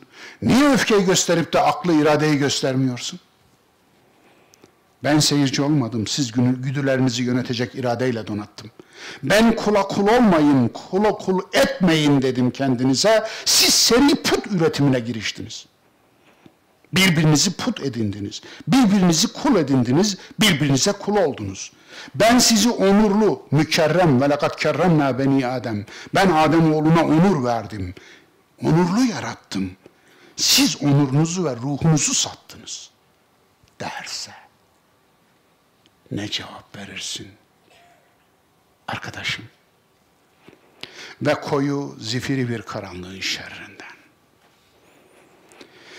Ve min şerri gasikin izâ vakab. Koyu, zifiri bir karanlık. Evet. Çok mu hızlı geçtim? Biraz es mi vermeliydim? Burada oturup şöyle biraz sizi baş başa mı bırakmalıydım vicdanınızla? Yok. Devam edeyim o zaman. Buz gibi bir karanlık. Ürkünç, korkunç, dehşetli. Cehalet karanlığı. Bilinmezlik, öngörülemezlik, belirsizlik. Evet, belirsizlik çok karanlık bir şey. Bilinmezlik çok karanlık bir şey. Bakınız. Esnaflar bunu iyi bilirler. Ticaret erbabı bunu iyi bilir. Öyle değil mi? Ticaret dünyasında belirsizlik çok korkunç bir şeydir. Yatırım yapamaz. Niye? Belirsizlik var. Yapamıyor. İstikrarsızlık var mesela. Bir şey alacak alamıyor. asli ihtiyacını bile alamaz. İşçi alacak alamıyor. Yatırım yapacak alamıyor. Makine alacak alamıyor. Ya alamıyor, yapamıyor. Bir şey yapamıyor. Eli kolu dökülmüş. Belirsizlik böyle bir şey. Leyl ve zalam. Tam oraya geldik. Leyl gece. Zalam zulümat denir ya Kur'an'da. Zulümate ilen nur. Zulümattan nura. Yani Kur'an'ın gönderilmiş maksadı beyan edilirken Kur'an'da sizi zulümattan nura çıkarmak için gönderdik buyurulur. Anlatabiliyor muyum? Yuhricuhum zulümate ilen nur. Dolayısıyla onları zulümattan nura. Zulümatın tekili zalamdır. Zalam içinden aydınlanmayan karanlığa denir. Leyl içinden aydınlanan kararlığa denir. Gece leyldir. Gece ayla aydınlanır değil mi? Gece lambayla aydınlanır. Gece mumla aydınlanır. Gece kandille aydınlanır. Kandiliniz mübarek olsun. Lambanız mübarek olsun. Mumunuz da mübarek olsun. Mum diyememişler. Hristiyanlardan aldıkları için mum dersek anlarlar. Kandil diyelim. Zaten o zaman kandilmiş adı. Onun için kandiliniz mübarek olsun yerine mumunuz mübarek olsun diyebilirsiniz. İşin kaynağı açığa çıkar. Evet, leyl. Geceyi içinden aydınlatırsınız. Geceyi içinden aydınlatırsınız. Ama zalamı içinden aydınlatamazsınız. Zalamı terk etmeniz lazım. Zulmeti terk etmeniz lazım. Çıkmanız lazım içinden. Kaçmanız lazım. Hicret etmeniz lazım. Evet. Dışına çıkılarak kurtularsın, kurtulabilirsiniz. Leyl gece yürüyüşü İsra mümkün. Evet, İsra gece yürüyüşü demek. Kur'an'da bir surenin de ismidir. Mümkün. Zalam, hicret, kaçış şart. Gündüze güneş olamıyorsan geceye ay ol. Geceye ay olamıyorsan geceye lamba ol. Lamba olamıyorsan kandil ol. Kandil olamıyorsan mum ol. Ol efendim ama bir şey ol. Evet, kendi geceni aydınlat. Baksanıza, eskiden Çinliler biliyor musunuz? Yol lambası olarak neyi kullanırlarmış? Ateş böceğini kullanırlarmış. Şuraya böyle küçük el örmesi bir şey koyarlarmış. İçine de üç dört tane ateş böceği koyarlarmış. Onunla yürürlermiş yolda. Siz hiç incelediniz mi ateş böceklerini? Böyle işte Temmuz'un sonunda, Ağustos'ta falan çıkmaya başlarlar. Karınlarında üç dört tane lambaları vardır böyle. Bazen bir, bazen iki, bazen üç, bazen dört yanar. Kimyasal elektriği kullanırlar. Yani fosforlu lambaya çevirirler. Müthiş. Elektriği Edison icat etti diyorlar. o zaman elektrik balıklarını nereye koyuyorsunuz ya? Elektrik doğada var. Yıldırımlar neyi çarpıyor o zaman? Elektrik doğada var. İcat etmedi efendim, keşfetti. Keşfetmek ayrı bir şey. Sağ olsun. Selam ediyoruz. İnsanlığa katkı sunan herkese teşekkür borcumuz var. Minnet borcumuz var. Bunu biliyoruz. Ama tabii orada bir Tesla Edison hikayesi de var. Onu geçelim. Neyse. Evet, gündüze güneş olamıyorsan gece ay ol. Vahşi kapitalizmin AVM'lerine ne demeli? Yahu geçen beni bir AVM'ye götürdüler. Yıllar yılı hiç gitmezdim, bilmiyorum. Geçen sağ olsun Yasemin Hanım'la oğlum beni orada bir şeyler içmeye davet ettiler. Gittim efendim. Demek ki çok gitmediğim için üzerine düşünmemişim. Ee, uydu şehir gibi. Daha doğrusu Mars'tasın. Anlatabiliyor muyum? Burası üstüne bilmem kaç kat ilave verilerek İmam Hatip yaptırılan AVM. Anlatabiliyor muyum? Haram İmam Hatip yaptırılan AVM. Yani ilave şu kadar kat daha verelim, sen de bize bir imam hatip yap, bir cami yap. Yani haram. Neyse, geçelim. Efendim, gene geçmedim. Bak söyledim işte. Evet. Sanki Mars'ta bir şey gibi, ne diyeyim, efendim, modül, bir uzay modülündeymişim gibi. İçinde Vaktin ne olduğunu bilmiyorum. Çünkü güneşle, geceyle, gündüzle ilişki kesilmiş. İçindeki insanların ilişkisi kesilmiş geceyle ve gündüzle. Tamamen iç aydınlatmayla dönüyor iş. Dolayısıyla kafanızı kaldırsanız dahi göğü göremiyorsunuz. Yok öyle bir şey. Tam da böyle bir şey. Ne yani niye kaçırmışlar ki insandan? Gece ve gündüz zamanı. Çarşı ve pazar gökle ilişkinizi kesmez. Fazla fark bu. Çarşı ve pazarda gökle ilişkiniz kesilmez. Bu çok önemli. Onun için adamlar gündüzü karartmamışlar, geceyi bile karartmışlar yahu. Geceyi bile çalmışlar yahu. Gündüzü çalmamışlar, geceyi bile çalmışlar. Eyvallah. Onun için eğer aklınızda bir AVM yapma fikri falan varsa geceyi ve gündüzü çalmayın. İnsanlar geceyi ve gündüzü görsünler. Yani Allah'ın ışığını karartmayın. Allah'ın gecesini de yok etmeyin, çalmayın. Yani öyle bir model geliştirin. İşte Tuzla'daki gibi. Anlatabiliyor muyum? Evet. Bir modüldeymişsiniz hissi vermeyin. Cehalet karanlığının rahminde ürer tüm hurafeler, batıl inançlar. Evet. Asıl burada değineceğimiz karanlık bu. Cehalet karanlığının rahminde ürer tüm batıl hurafeler, inançlar, batıl inançlar. Uğurlar ve uğursuzluklar cehalet karanlığında ürer.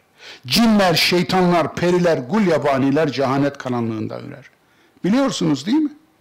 Lohusa hanımlara öyle goncolos otururmuş Anadolu'da.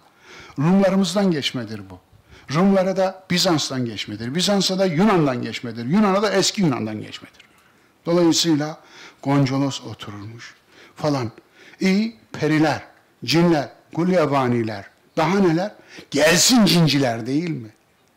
Cincide, cincide gelsin paralar diyordur. Gelsin pis işler diyordur. Ve işte böyle dönüyor dolaplar. Böyle dönüyor tezgahlar. Onun için lütfen uğurlarınız, uğursuzluklarınız çöpe atılacak birer hurafelerdir. Yani modern hurafelere de itibar etmeyin. Yani Tanrı'ya inanmıyor ama hmm, elinde bir ikon var, ikonik bir nesne var. Bu nedir diyorsun? Uğurum diyor. Tanrısı elinde. Anlatabiliyor muyum? Dolayısıyla Tanrı'ya inanmıyorsun. Sen uğuru nereden buldun ya? E sen ki Tanrı'ya inanmayan adamsın. Uğursuzluğa nasıl? 13 rakamsının uğursuzluğuna. Şimdi sen Tanrı'ya inanmıyorsun. 13 numaralı otel odasında seni yatıramıyorum. Düşünebiliyor musunuz? Nasıl bir şey bu? Nasıl bir hurafe? Dolayısıyla evet obskürantizm, karartmacılık, bilmesinlercilik. Bilmesinler canım. Bilmeseler ne olur ki? Şeytanın dininin adı karartmacılık, anti şeffaflık. Evet, şeytanın dininin adı bu. Eğer şeffaflık yoksa orada obskürantizm, karartmacılık, bilmesinlercilik var.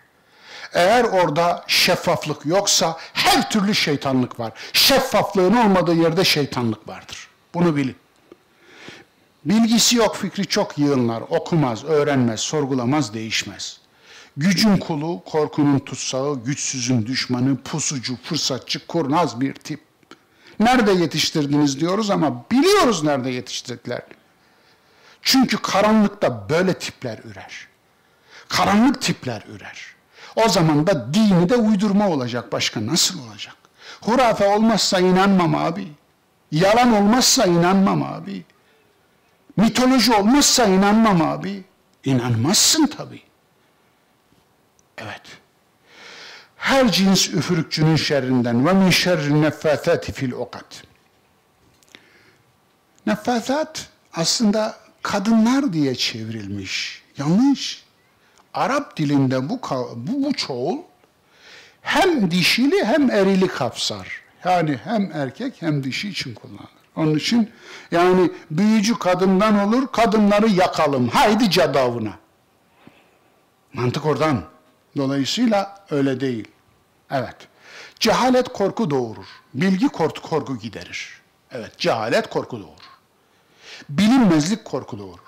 Karanlık, niye Allah'a sığınıyoruz karanlıktan ayette? Farkında mısınız? Karanlıktan niye Allah'a sığınıyor? Çünkü karanlık cehalettir. Bilmeyiz içinden ne çıkacağını. Onun için karartılmış yerden korkarız. Karanlıktan Allah'a sığınmamız nedir biliyor musunuz? Işık yakmamızdır, aydınlatmamızdır, aydınlanmamızdır. Kur'an bir aydınlanmadır. Nur suresinin amacı budur. Nur ayeti 35, Nur suresi 35. ayet. Aydınlanmayı tarif eder, iç aydınlanmayı. İçinden aydınlatmayı, aydınlanmayan dışını aydınlatamaz değil mi? Beynini aydınlatmayan dışını aydınlatamaz değil mi? Beynin aydınlanması budur işte. Onun için bilgiyle olur. Bilgi kandillerini yakacaksınız, lambalarını yakacaksınız ki beyni aydınlatasınız. Evet, cehalet korku doğurur.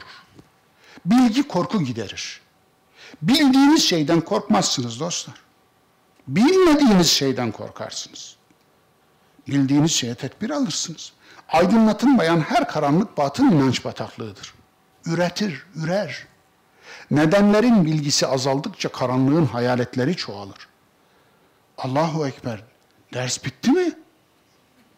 Aa, kusura bakmayın. Nedenleri anlamayan hurafe üretir. Sonunda batıl inançlar gerçeklik algılarını eğip büker. Kim bunlar? Birbirine yaldızlı yalan telkin eden bilinen bilinmeyen ins cin şeytanları diyor Kur'an. En'am 112.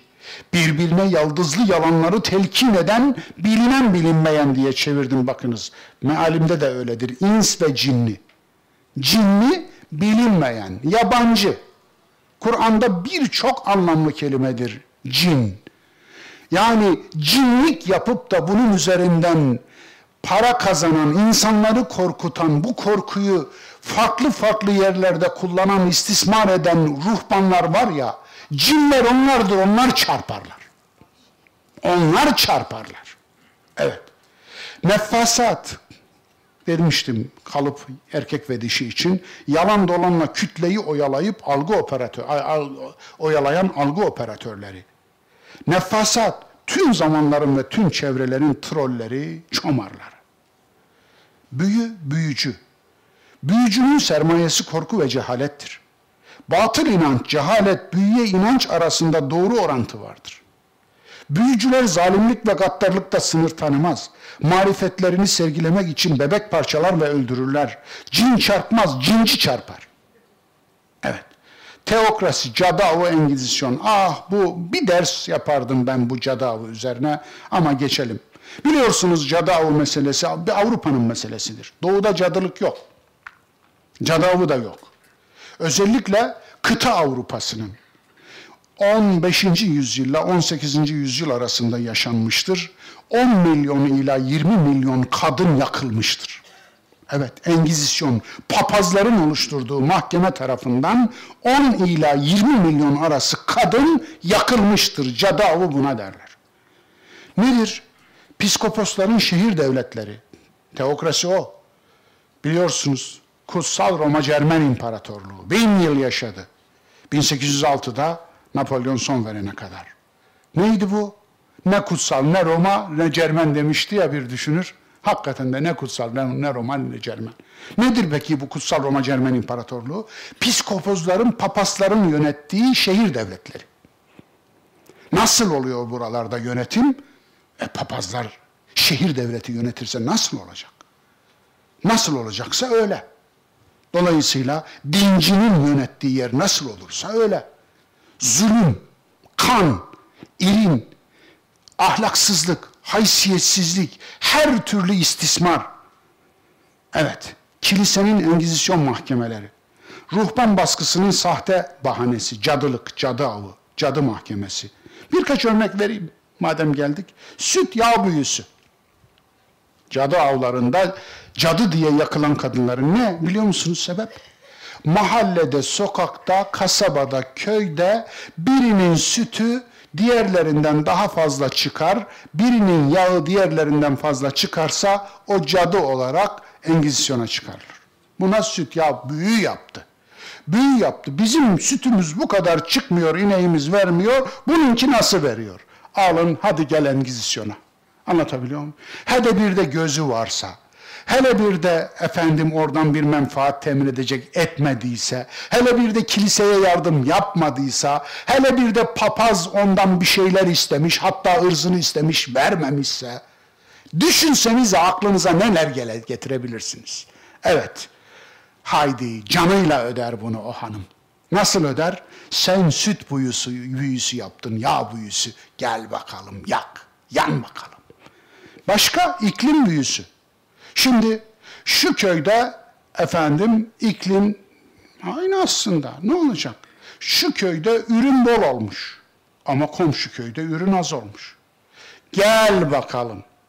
Bölge papazı gelir, iklim büyüsü yaptınız, dolayısıyla ürün büyüsü yaptınız, cadısınız, hadi bakalım yargılayalım. Köyün en güzel hanımlarını yargılıyorlar yalnız.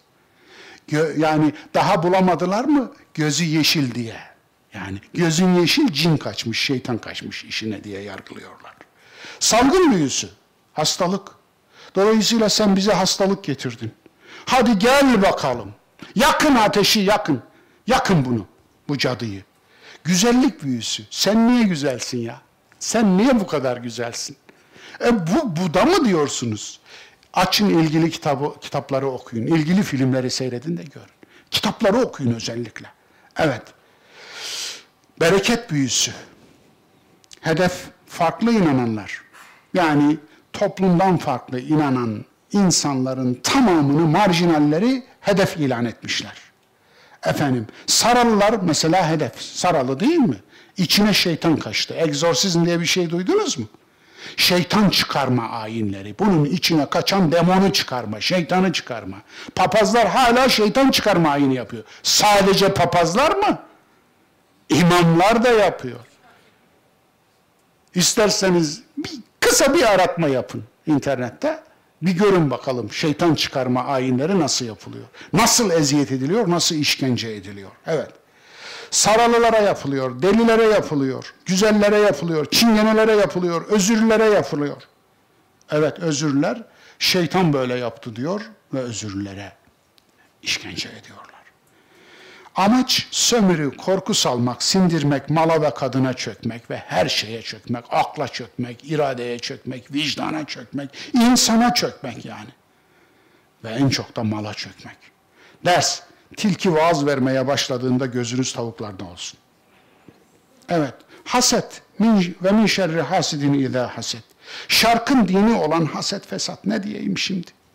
Biri size birini karalarsa aklınıza ilk gelen şey haset olsun dostlar. İlk. Yani şimdi bu bana niye karaladı bunu? Geldi değil mi? Oturdu yanınıza. Bir çay ısmarladınız. Başladı birini karalamaya. Sebep ne diye düşünmeden ilk aklınıza gelen haset olsun. İlk ama. Şarkın dini hasettir. Dolayısıyla hasedimizle yüzleşmeden biz adam olmayız. Hasedi yönetmek izâ haset. Bakınız. Ve min şerri hasidin izâ haset. Hasedin varlığını kınamıyor ayet. Çok ilginç değil mi? Haset herkeste olabilir diyor ama yönetebilirsiniz hasedinizi diyor. Ve min şerri hasidin. Ama ne zaman hasedinden Rabbe sığınalım? İlâ haset. Haset ettiğinde. Hasedi Demek ki bu aslında nüve olarak insanın içinde hasetlik duygusu olurmuş fakat insan bunu yönetebilirmiş. Budur. Dolayısıyla ayet bunu söylüyor. Allah'tan razı olmamaktır, itiraz etmektir. Haset Allah'tan razı olmamaktır. Ya Rabbi sen kime neyi vereceğini bilmiyorsun demektir. Haset etmek. Evet sen kime neyi vereceğini bilmiyorsun. Sana mı sorsaydın? Bana sormalıydın. Ona verme. Kime vereyim? E bana ver tabii. Bunu bilmeyecek ne var? Haset. Haset ettiğine dua kendine bedduadır dostlar. Bir daha söylüyorum. Haset etmek, haset ettiğin kimseye duan anlamına gelir, kendine bedduan anlamına gelir. Bu böyledir. Yakın kavramlar. Bitiyor, bitiyor. Sabrınızı zorlamayacağım. Haset bende yok, onda da olmasın. Haset budur. Bende yok, onda da olmasın. Buhul, daha beteri var. Bende var, onda olmasın. Bu da Kur'an'da geçen bir kavramdır. Haset kavramıdır. Hasedin bir tık ilerisi. Şuh. Onunki benim olsun. Buna şuh diyor. Yuka şuhha nefsi. Ayette geçiyor. Gıpta. Onda var, bende de olsun. Bunda hiçbir sakınca yok. Hiçbir sakınca yok. Onda var, bende de olsun. Gıpta buna deniyor işte. Gıpta ettim diyoruz değil mi? Sehavet, cömertlik. Bende var, onda da olsun. Onun için cömert davranırız. Bende var ya, varımdan bir küçük parça vereyim onda da olsun. Sekavet diyoruz buna, cömertlik. İthar, T ile, peltek T ile. Benim olmasa da olur ama onun olsun. Evet. En yüksekten biri altı. Benim olmasa da olur ama onun olsun. Bu ahlakın çok yüksek bir derecesi. Cud. Bende yok ama onda olsun. Fakr. Bu zirve. Onda yok, bende de olmasın.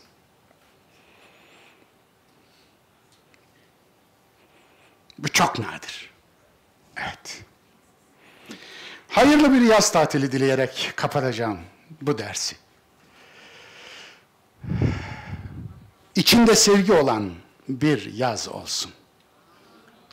İçinde muhabbet olan, içinde aşk olan, içinde şevk olan, içinde tebessüm olan, içinde gülücükler olan, içinde hep sevgi olan bir yaz olsun inşallah. Sevindirme de olsun tabii. Sevgi yetmez. Yani sevindirdiğiniz kadar sevinin. Onun için sevinmenin en içi dolu olanı sevindirmektir. Başkasının sevinci size huzur verir. Sevindirin. İçinde tebessüm olan bir yaz tatili olsun. İçinde tabiat ve Kur'an ayetleri olsun bu yaz tatilinin. Hem tabiat ayetleri olsun hem Kur'an ayetleri. Kırlara gidin. Bahçeniz varsa oraya gidin. Köyünüz varsa oraya gidin. Yoksa zarar vermeyin. Yürüyüşlere çıkın. Tabiatla buluşun. Ağaçlarla buluşun. Çayırlarla buluşun. Derelerle buluşun. Buluşun. Tabiat kardeşlerinizle buluşun. Onlar sizin kardeşiniz. Onlar sizin dilsiz kardeşleriniz. İçinde akıl olsun bu yaz tatilinin. İçinde irade olsun ama. İçinde vicdan olsun. Vicdan hep olsun. Hep vicdanınızla beraber gezin. Vicdanınızı hiç bırakmayın. Yani portatif vicdan gezdirmeyin. Portable olmasın. Vicdanınız hep içinizde, yerinde olsun. Vicdanınız olmakla yetinmeyin. Vicdanınızın üstündeki perdeyi kaldırın. Vicdanınızın ağzındaki bantı alın. Vicdanınız haykırsın. Vicdanınızın sesini hep dinleyin. Duyun. Vicdanınız size içinizden konuşan Tanrı'dır. Tanrı içinizden, vicdanınızdan konuşur size. Bilinçli insanlar olan bir tatil olsun. Etrafınızda bilinçli insanlar olsun. Size veren insanlar olsun. Size öğreten insanlar olsun. Sizinle paylaşan insanlar olsun. Sevgiyi paylaşsın. Bilgiyi paylaşsın. Güzelliği paylaşsın. iyiliği paylaşsın. Ama o insanlarla beraber olun. Önemli. Çünkü yaribet bet, terbuet ezmaribet. Kötü arkadaş en gerek yılanından daha zehirlidir. Sokar. İnsanlık, içinde insanlık olsun tatilinizin. Ahlak olsun, bilgi olsun, kitap olsun, okuma olsun, gezme, öğrenme olsun, eğlence olsun. Eğlenin dostlar. Ama helal sınırlarında kalarak eğlenin. Helal dairesi eğlenmek için yeterli zaten. Ama eğlencenizi çaldırmayın, huzurunuzu çaldırmayın, sevincinizi çaldırmayın, tebessümünüzü çaldırmayın. Kifayet miktarı kahkahanız da olsun. Se sebepsiz kahkaha atılmaz. Sebepsiz gülünmez. Siz gülüyorsanız bir sebebi vardır. Bir güzelliktir o. Dolayısıyla güzellikler sizi bulsun. Güzel bir yaz tatili olsun. Ama içinde mutlaka okuma olsun. İyi filmler izleyin. Kendinizi ara sıra şımartın. Hep şımartırsanız şımarık olursunuz. Ama yorulun. Dinlenmek güzel olur. Çalışın. Tatil yapmak güzel olur. Ayrılın. kavuşmanın tadı bambaşka olur.